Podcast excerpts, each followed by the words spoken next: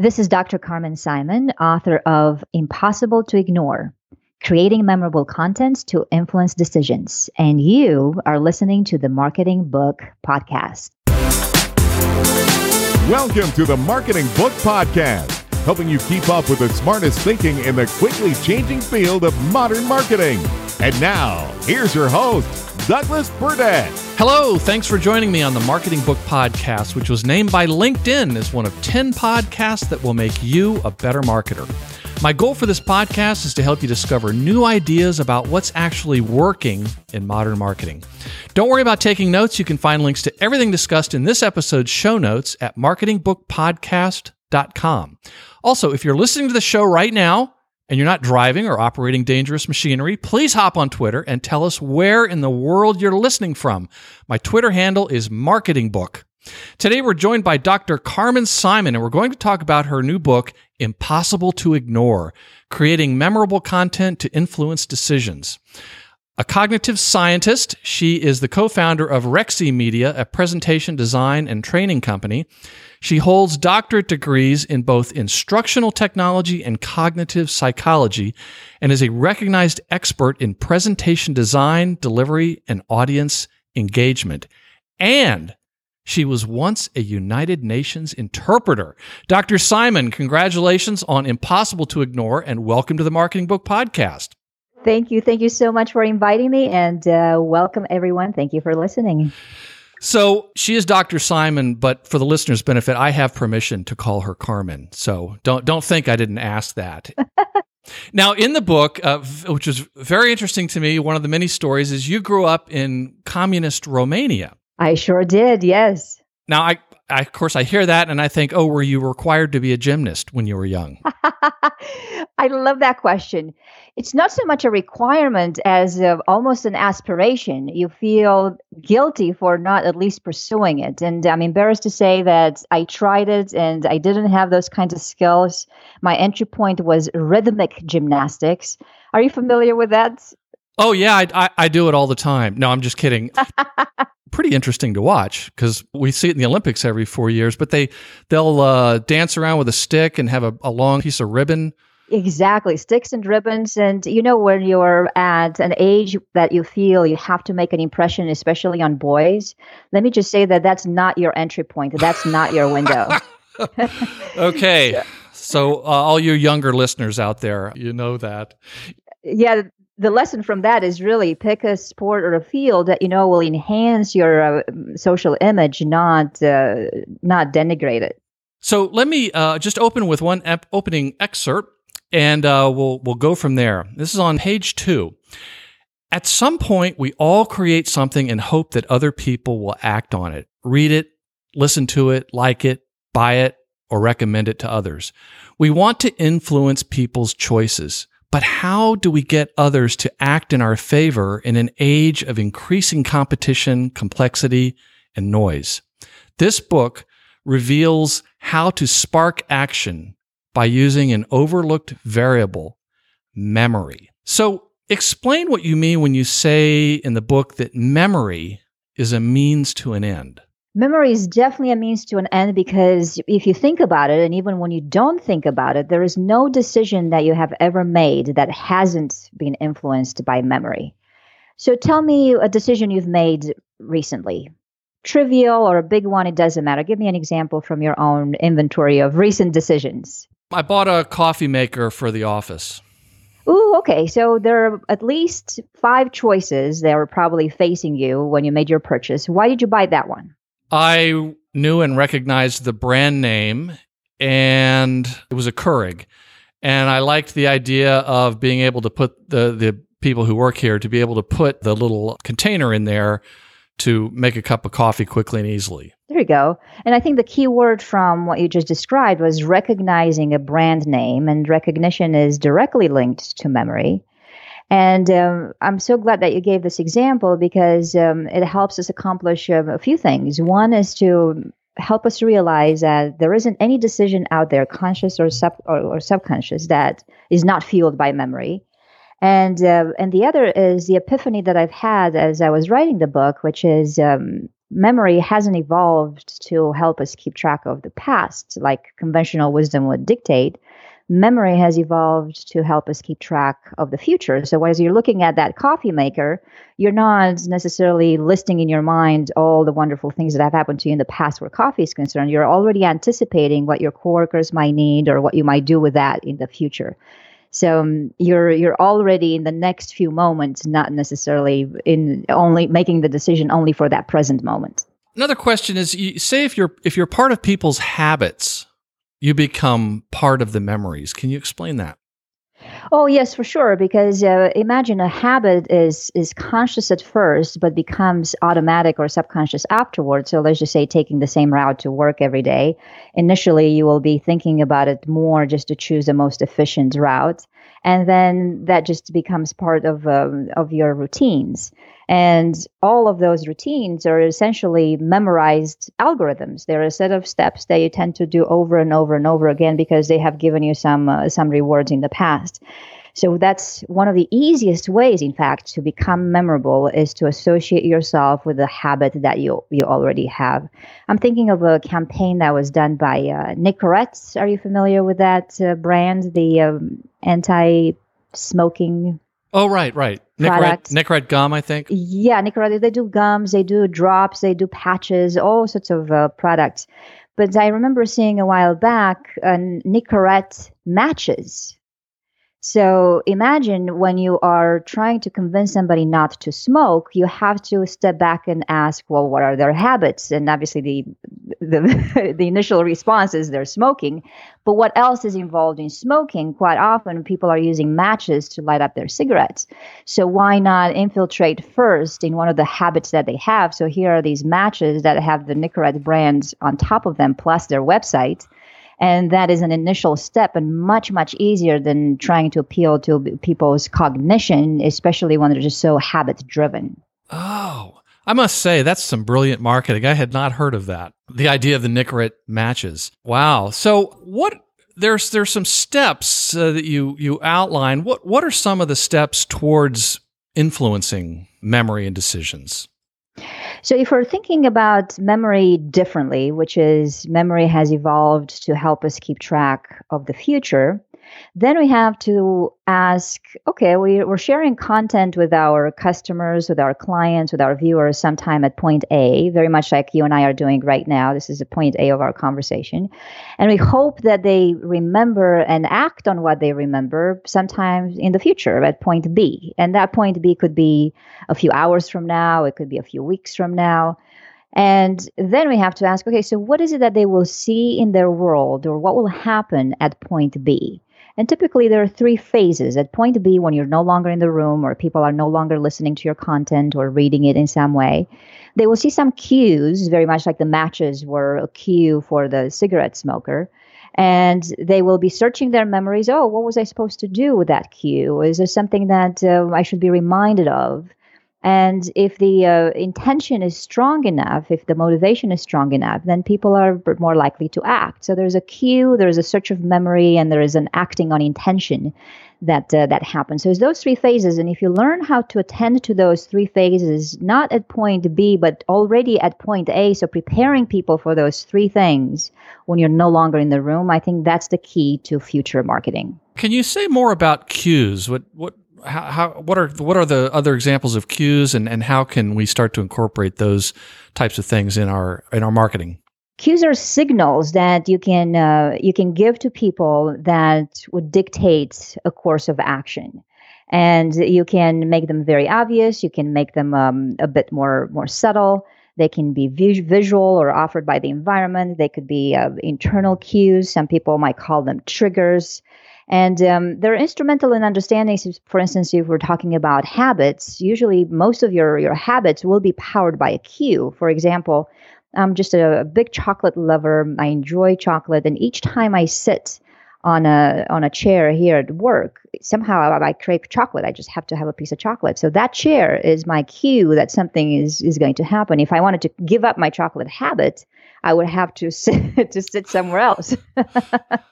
Wow. but uh, you know, the, the, on um, on television, for instance, when the commercials are about to start, you hear a specific music, and that's your cue that one program is ending, and then another one is going to to start. If you if you see the butter, you immediately look for the breads because one is a cue to uh, to look for for the other element that's associated with it. And I think that for any marketer, if you want to hone your skills in this area, memory is nothing but associations really between various concepts. And the more that we build cues and we associate those strongly with our content, the stronger the memory for that content is. Because your customers are not going to be sitting around waiting for memories to just come onto their minds and immediately act. Usually, something triggers a memory for whatever you want people to do. And um, the stronger the cue, the stronger the uh, the action. For instance, let's just uh, think of an example I think I included this in the in the book as well. It, you know this trend these days that you have to bring your bags to the grocery store in order to save the environment. And how often do you have those bags in the car? Uh, mine are in the trunk, and yet I find myself in the store thinking, "Darn it! I left those darn." Oh, that's right. That's right. Yes. This was in the in book. The trunk again. Yes. So if there was an organization out there trying to to educate us and to remind us, hey, the more you bring your bags into the store, the the better all off all of us are. There are some benefits to bringing your your bags.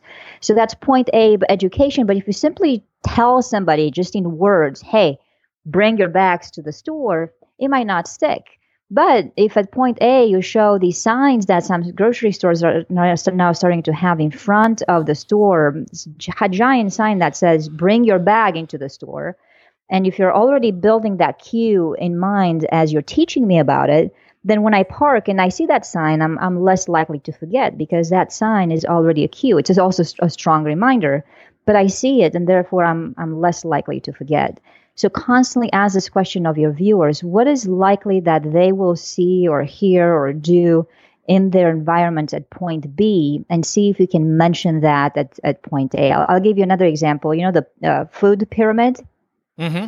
You've seen that a million times. People yes. are reminding us how to eat properly and what proportions. And yeah, it, I don't. I don't think tofu's on it, but uh, go ahead. Tofu is not a chocolate. might be just at the very tip of the pyramid, just barely. And I'm. I've been lobbying the government to to add more chocolate to it, just so you okay, know. Thank you, thank you, thank you. That would be it. It is uh, the food of champions. So. Um, as you can imagine, it just you can just simply uh, express that pyramid to people and just show it, and hope that sometimes at point B they will remember the the pyramid and the proportions and eat properly. What some organizations are starting to do now, let's just say you go to a buffet, which is a, a pyramid killer, and that's a good way to describe it. Yeah. And instead of having the white plates that you typically uh, extract from those uh, giant stacks of plates, you now have a plate which already has the pyramid on it in the proportions that you should be following. So um, see, that's your your cue that something has to be done differently, and you're not relying just on people bringing that memory to mind. You're prompting them to act differently by helping them along the way. You know, that's interesting also because if the cafeteria or the buffet owner puts that on their plate and it's an all you can eat buffet, people might yes. actually eat less. True. Yeah, yeah, or at least uh, more of the things, but in the right proportions. Right, right. So, so, it doesn't mean that with one cue you're going to cure the world. Uh huh. But um, it does mean that you're helping your audience's brains along the way. And I think that one of the biggest mistakes that we make in marketing, in sales, in any communication content field is that we rely too much on other people's brains' cognition power to to act. And unfortunately that power is in limited supply. We sometimes we can call it a willpower and imagine after people have been exposed to a lot of information, they've heard not only your content, but many other sources as well. They go home, they come back to work. It's not that easy to bring to mind something that you have been exposed to a while back. So um, that's why the more you can do to infiltrate yourself into people's reflexes or habits and be there, be part of what they're already seeing or doing is a much easier entry point towards persuasion than starting from scratch. I recall in the book how you describe the limited amount that people remember and then that small amount is very different for each person. So you talk about you know people retain very little and at random, and so yes. I guess is there any other are, are there other ways that uh, other ways we can control what they take away beyond what you've talked about so that we can trust that they remember and act on what we deem important? Yeah, so the I'm so glad that you mentioned that key word, which is control. So what I'm noticing from uh, from my research is the fact that not only do people forget a lot after about two days of being exposed to information, but the little that they remember, they remember at random in the sense of what you take away might be different than mine, might be different than another person yet. And unfortunately, when people walk away from your content with different pictures of what just took place, decision making is going to be a lot harder. And why is that? Because then people have to reconvene, and then how they have to talk about it, then everybody has a different idea about it. So the more that you can control that small segment that people take away, the easier you're making it for them to decide. So then the question is, well, how do we take charge of that small thing that that stay there uh, over a prolonged period of time. And um, there there are many ways. If we if we go back to the idea that memory is based on associating concepts then you have to ask okay so what am i associating in in people's minds? And what am i directing their attention to? Because attention in many ways paves the way to to memory. And these days as you can imagine we're so bombarded with so many sources of information that who knows what people pay attention so to. But if you know what they're paying attention to you can more likely rely on the idea that that they're remembering. So um, let's just think uh, we can think uh, and do this exercise together. What are some things that have attracted your attention lately? And we can deconstruct and and figure out why. I'll give you an example and then uh, and then you give me one. Lately i've been um, really inspired by marketing that does a great job by using pictures only without that many words or with no words at all. Like for instance, I'm remembering the uh, brand Bic. Do you are you familiar with Bic? You know the pens and pencils and razors. Yes, and razors. So mm-hmm. imagine a big a big pen that has just drawn the uh, infinity symbol over and over and over and over and over.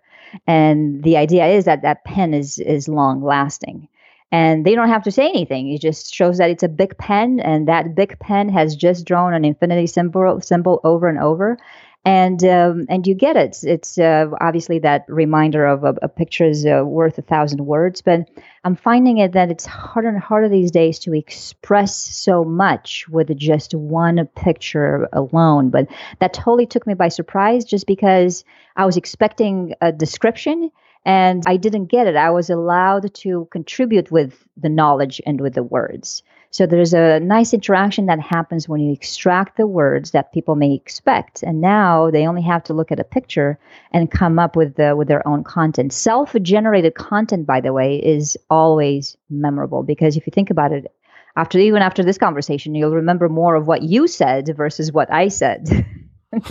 That's why I try to say as little as I can in these interviews.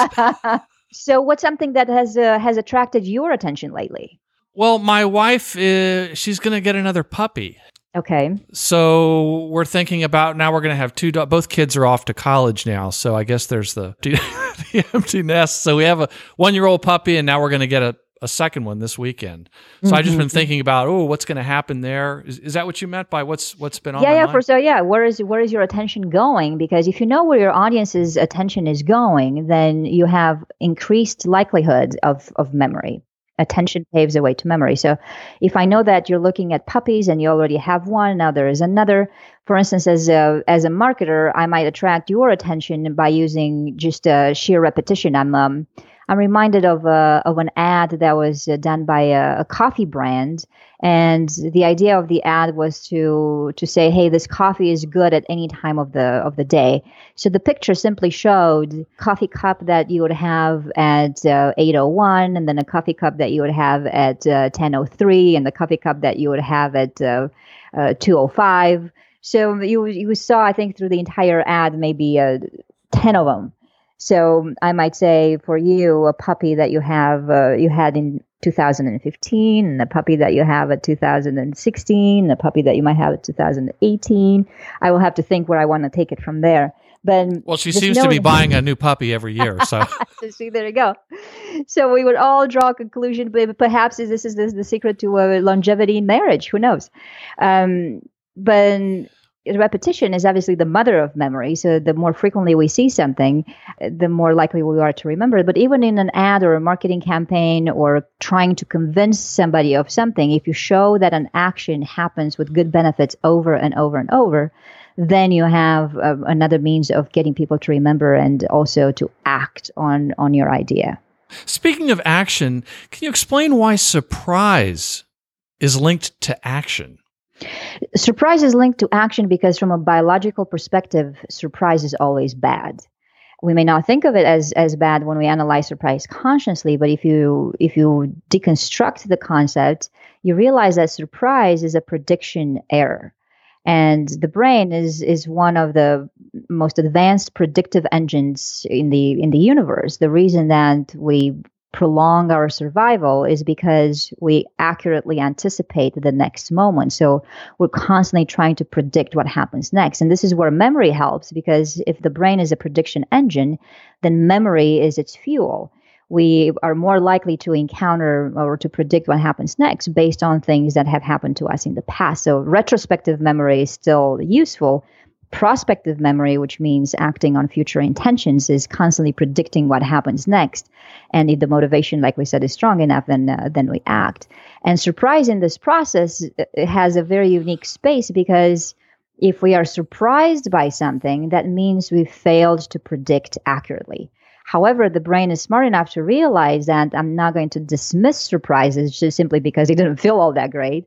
I'm going to pay even extra attention because every surprise is a learning moment. If I pay attention and I'm surprised this time, that means the next time that I'm faced with a similar circumstance, I'm not so I'm not going to be surprised to the same extent. So that's why to the amount that you can take the brain by surprise is the amount of extra cognitive involvement and extra attention that you can hope to get from uh, from your audience. Like for instance, let me think of, about some examples that have taken me by surprise lately. That led to action? Yeah, there was um okay, so let's just say um french fries. Most people enjoy french fries. And uh, I remember seeing an ad from from McDonald's that didn't didn't say much about their fries, but they had organized their fries to mimic the Wi-Fi symbol. So you can imagine you can imagine the Wi-Fi symbol now instead of just the black lines that we typically see uh, curled up in a in the typical way. Imagine that those are replaced by French fries, and they were advertising the fact that if you entered that specific location, not only are you enjoying their fries, but obviously you're enjoying um, being connected. And I entered that location just because uh, just because of that. And the surprise element was the fact that I would have expected from a company like that to be advertising obviously their food, but instead they were advertising something else. So Ah.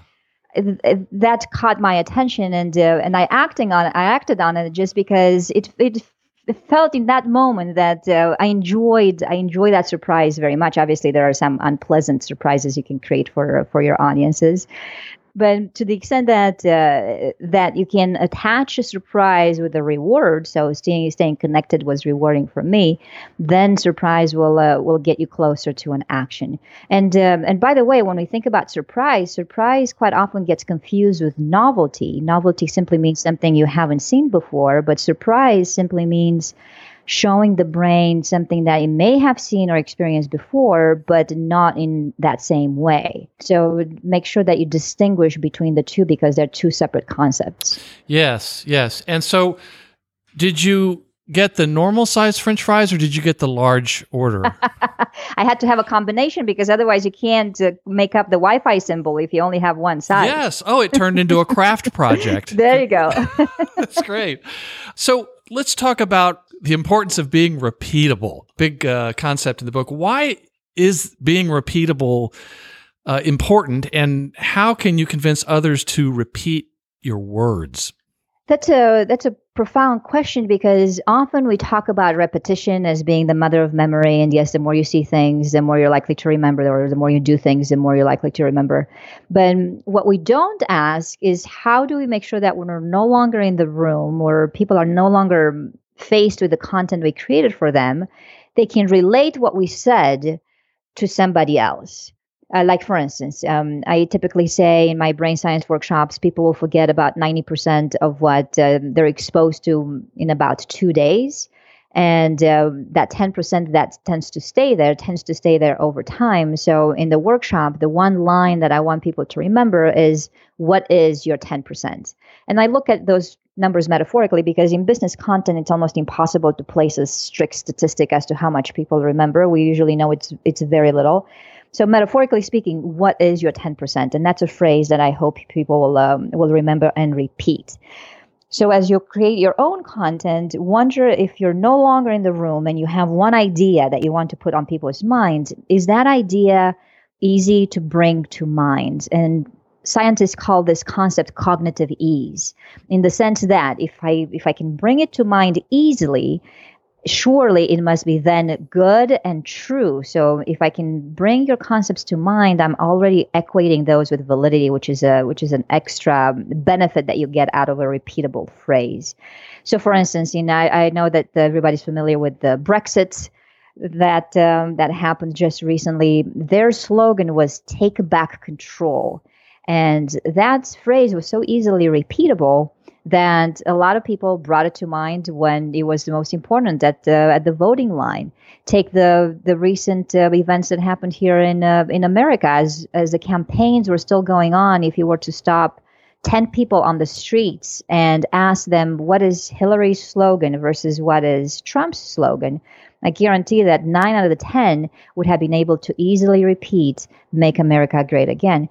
Cognitive ease is one of your, your greatest tools that you can use in any content that you write.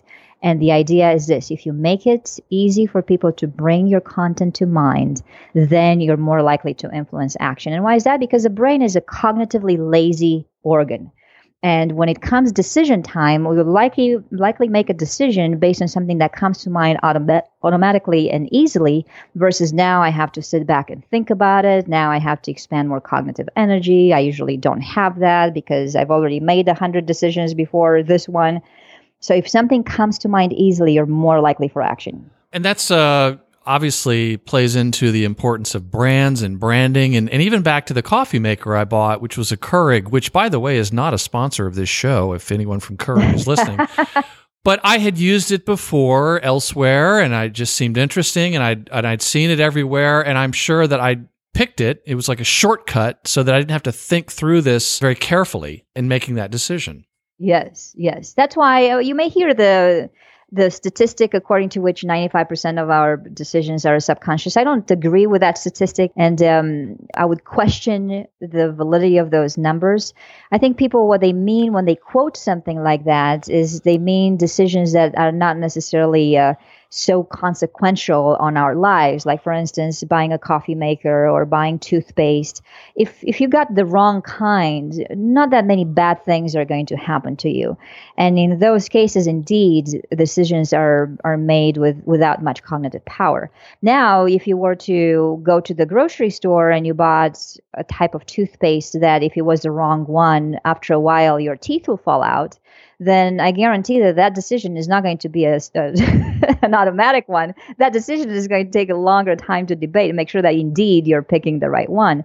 So usually, when you think about decision making, which is the ultimate in in influencing people's memory, because uh, after all, why get to be memorable if nobody acts on what they remember? Right. So when it comes to decisions, just think about, about these four factors, and I included those in the book as well usually there is a, a, risk that happens with any decision that is made. There is a time delay between when you make a decision and the rewards that you get after making the decision. There is a, an effort that is being involved, and there is a social aspect that is involved. So, for instance, with toothpaste, if you if you buy it, there isn't really a whole lot of risk involved. There isn't a whole lot of effort involved. You just reach shelf four, and and, and there it is and uh, the the time delay between you see the effect is very short. So you just use it that night, and there you have it. You have beautiful teeth and, and fresh breath. And the social aspect is huge because people prefer those who have good looking teeth and fresh breath. You will probably have sex more often. So, um, all those four aspects for buying toothpaste are are met. But when it comes to bigger decisions like buying a new marketing automation tool, for instance, that may, may cost a lot of uh, a lot of dollars and people's jobs may depend on making the right choice. Now you see how when it comes to the time delay between you see the reward and when you think about the effort that is involved and the risk that is involved and the social aspects those four are so uh, impacted that of course decision making is going to be longer and uh, a harder process. And this is uh, if I could just step on my soapbox for a moment, this is very, very important because you will often hear companies, maybe not marketers, but people say, oh, business to business marketing and, and all that type of thing, it's much more linear, it's much more rational and so forth. And I, I couldn't disagree more because for what you've just explained, like if you buy a bad roofing job for your house or even a car, it's really on you. In other words, you, it's going to cost you money and that's important or if you buy the wrong mm-hmm. toothpaste but if you make uh, the wrong purchase for your for your business whether you're the owner or not it affects it affects perhaps the life of the business the lives of many of the employees uh, it affects your career your future earnings and yes. for that reason i like to argue that business to business is much more of an emotional decision than buying the, the toothpaste that you're talking about Oh, absolutely, because the consequences, just like you listed, are uh, quite often much bigger. But any decision really has an emotional component, and we know this from from neuroscience. For instance, if you look at patients patients who have damage in the emotional processing areas of their brains, they could function IQ wise fairly well. For instance, they will pass IQ tests and they they could carry on a conversation no problem but they can't function in any other aspect of their lives simply because they don't know if should I go in today or should I stay should, should I stay in or should I go out? Should I wear pants or not? Should I have the chicken or should I have the salmon? Every single moment is a decision that they cannot make simply because they don't have that emotional marker of this is good or this is bad, this is pleasant, this is unpleasant. So emotion is mandatory in any decision you would want your customers to make in your in your favor because otherwise if that emotional marker is absent, decision is a lot lot harder couple other questions that I think are going to be uh, that are particularly relevant to the listener. Can you explain why stories are so effective at retrieving memories? The stories from our evolutionary past is uh, stories are not what we remember. Stories are how we remember. If you can think of anything that comes to mind, typically they have memories have a context in which something took place. So if I was to mm, ask you what were you wearing 2 days ago, I guarantee that whether or not you can retrieve a correct answer where your mind went immediately as I asked that question was first of all what was 2 days ago? And then you were asking, where was I two days ago? Who was I with? What was I doing? So you immediately place yourself into a context that's filled with sensory elements something that you see or something that you may have heard or somebody that you may have touched. So those sensory details in context are part of retrieving memories. And it's the same with timelines because when I said 2 days ago, you immediately had to place yourself within a specific time frame. So um, you can't have a story unless things progress across across a timeline by the way. So that's one, those are a few segments of, of any story. What else goes into a story? Factual information. Facts, by the way, in stories are not that different. Facts are just simply zoomed in stories. Every good story is going to have some fact. It was 1969. Uh, it was uh, that car type, or uh, it was my brother and I all of the good stories will give you some factual information. They will also give you some abstract or, and, and, some meaning as to why you're listening to the story in the first place. And any good story will have some affective uh, element, something that uh, made you feel in a specific way. So, all of those elements, whenever you're retrieving some information, you'll notice that all of them, whether it's perceptive, cognitive, or affective, will be present in, in some way.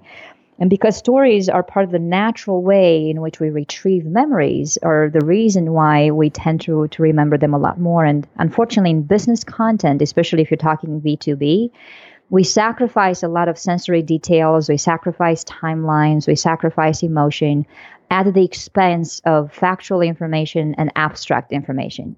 And sometimes we may derive some meaning from it. So we do very well cognitive wise, but when it comes to perceptive elements and to affective elements, we fall short. And fortunately for the marketing world, there's more and more discussion of using stories and helping uh, more businesses to understand just how how powerful they are and the effect that they have on people's brains. It brings to mind another uh, author who was on the show, Paul Smith, who wrote uh, Sell with a Story. And quite a bit of the book, he was explaining why you, why stories are so uh, effective uh, in terms of the way the, the brain processes the information, just like you were describing.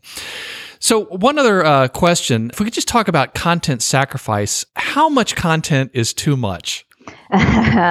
so that's the question that um, almost always lies an "it depends" answer. So, um, how well, much content? You're not going to get away with that on the Marketing Book Podcast. no, definitely not. But let's let's analyze this because how much is too much? Like for instance, uh, if you have watched the movie.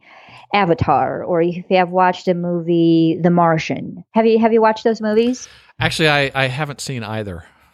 Okay, so you are one of so the, I'm, I'm no help at all. I'm sorry. Of the of the very few who haven't seen those. Yes. But for those of you who I don't get out much. I'm so busy reading these books. well, here's this will be your assignment after this uh, this podcast. So watch those, and this will uh, get to the uh, to the question how much content is too much because okay. those movies are fairly long by every by today's standards. They're almost three hours each and yet very few people get up to make a sandwich during those uh, those movies. the The attention is kept constant, and um, and and that's a good thing. So that means three hours we have the capability to to stay focused. It bothers me, by the way, when I hear people say, "Oh, our attention span has decreased lately." No, oh, less span... less than a goldfish. They all say. no, no, no.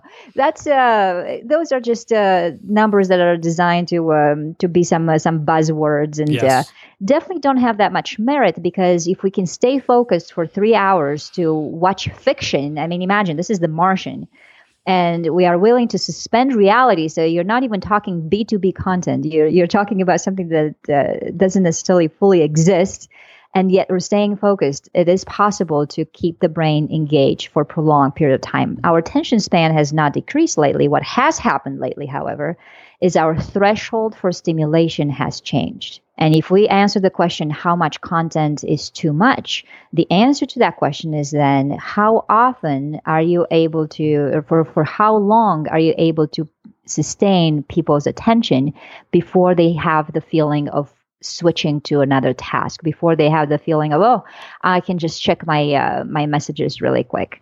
So that usually comes from how often does the stimulus change because that's response to this craving that we have developed lately which is constant stimulation. So movies for instance like the Bourne Identity or the Bourne Supremacy have you seen any of those? Yes yes. Oh what a relief. I have seen those. And i loved them the uh, yeah and, and many people do and one of the reasons that they do is because they're so action packed obviously not every single scene is action packed or gets, uh, get some relief every so often but in some of those scenes the average shot length in the, the Bourne Supremacy is 2.4 seconds. That means we are seeing so much stimulation before our eyes and uh, stimulus that changes constantly that it's very hard to look away. So the answer to the question how much content is too much is to ask another question how easy do you make it for people to look away?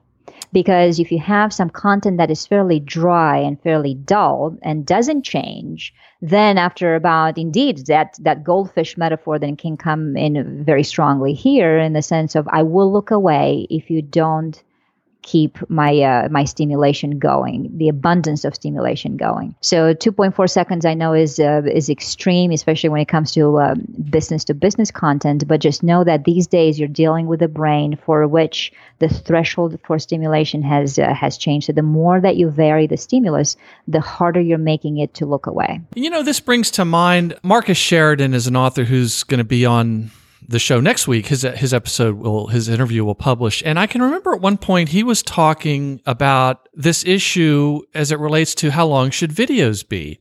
And there's just some people are saying, oh, they shouldn't be more than two minutes or whatever. And he was explaining how his uh, for his company they had some hour long videos and yeah. using the software that he uses and we use, uh, which is ours, we use Wistia, you can actually see when people are not watching it or, or mm-hmm. how long they're watching it. And he's saying, look, people are watching hour long videos as it relates to a purchase they're about to make. So, yeah, I'm I'm not surprised because if you indeed can vary the stimulation often, then you're making it hard for the brain to look away. To borrow from Hollywood terms, you provide a cut very frequently, in which case the brain has been designed not to miss anything. So that's what it comes down to. Why is it that we want to see what the next moment brings?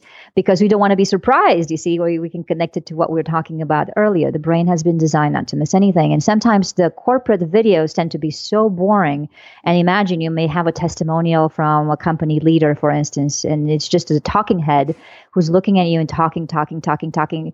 That stimulus, you will be, you'll get habituated to it very, very fast fast. So unless something changes, you will grab your phone. Yes.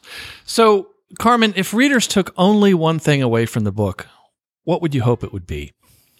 I want uh, everyone to ask the question: What is your ten percent? As uh, as you're going off and you're creating new content for a marketing campaign, or perhaps you're just simply writing a blog know that your audiences will uh, will forget the bulk of it. Let's just uh, say a, a metaphorical ninety percent. So therefore, the more clear you are about the ten percent that you want to put in their minds, the more likely the action because people decide based on what they remember, not on what they forget. Great answer. and you know what? I'm probably going to remember that. Yay.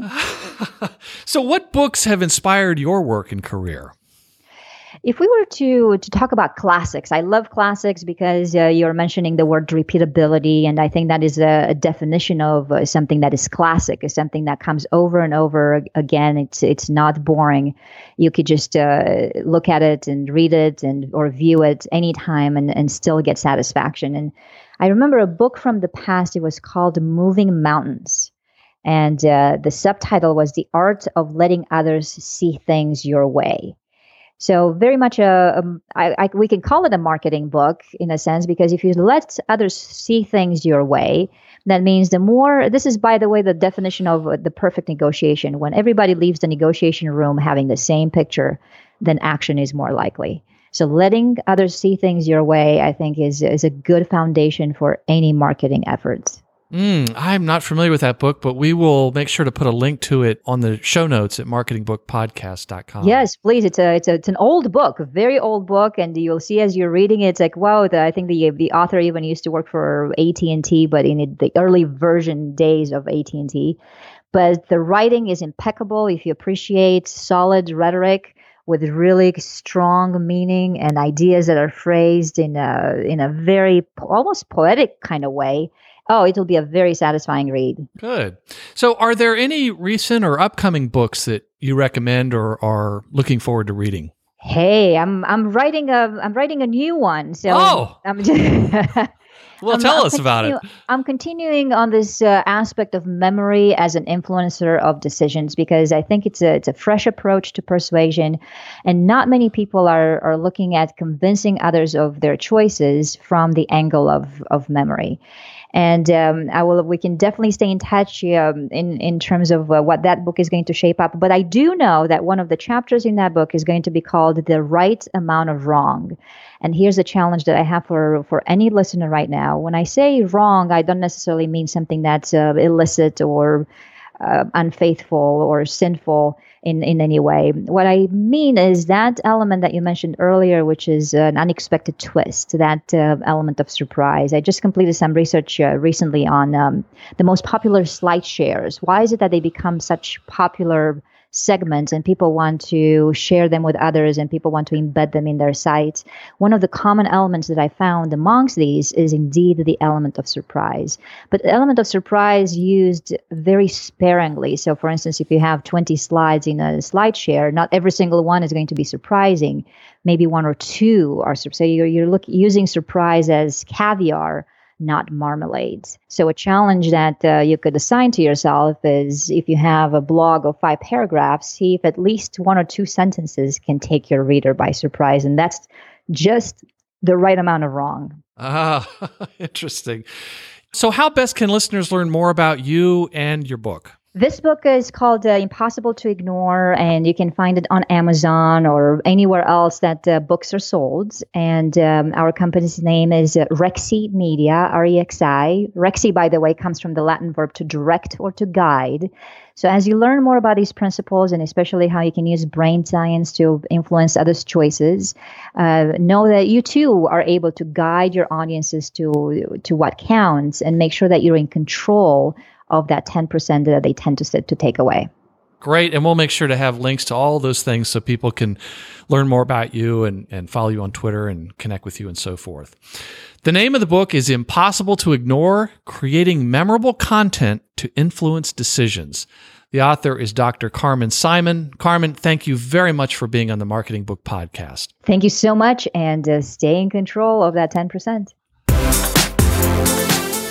And that closes the book on episode 105 of the Marketing Book Podcast. But please don't let the end of this episode be the end of what you can learn about modern marketing. Visit marketingbookpodcast.com for links to all the things we talked about in this interview and free marketing guides from my agency.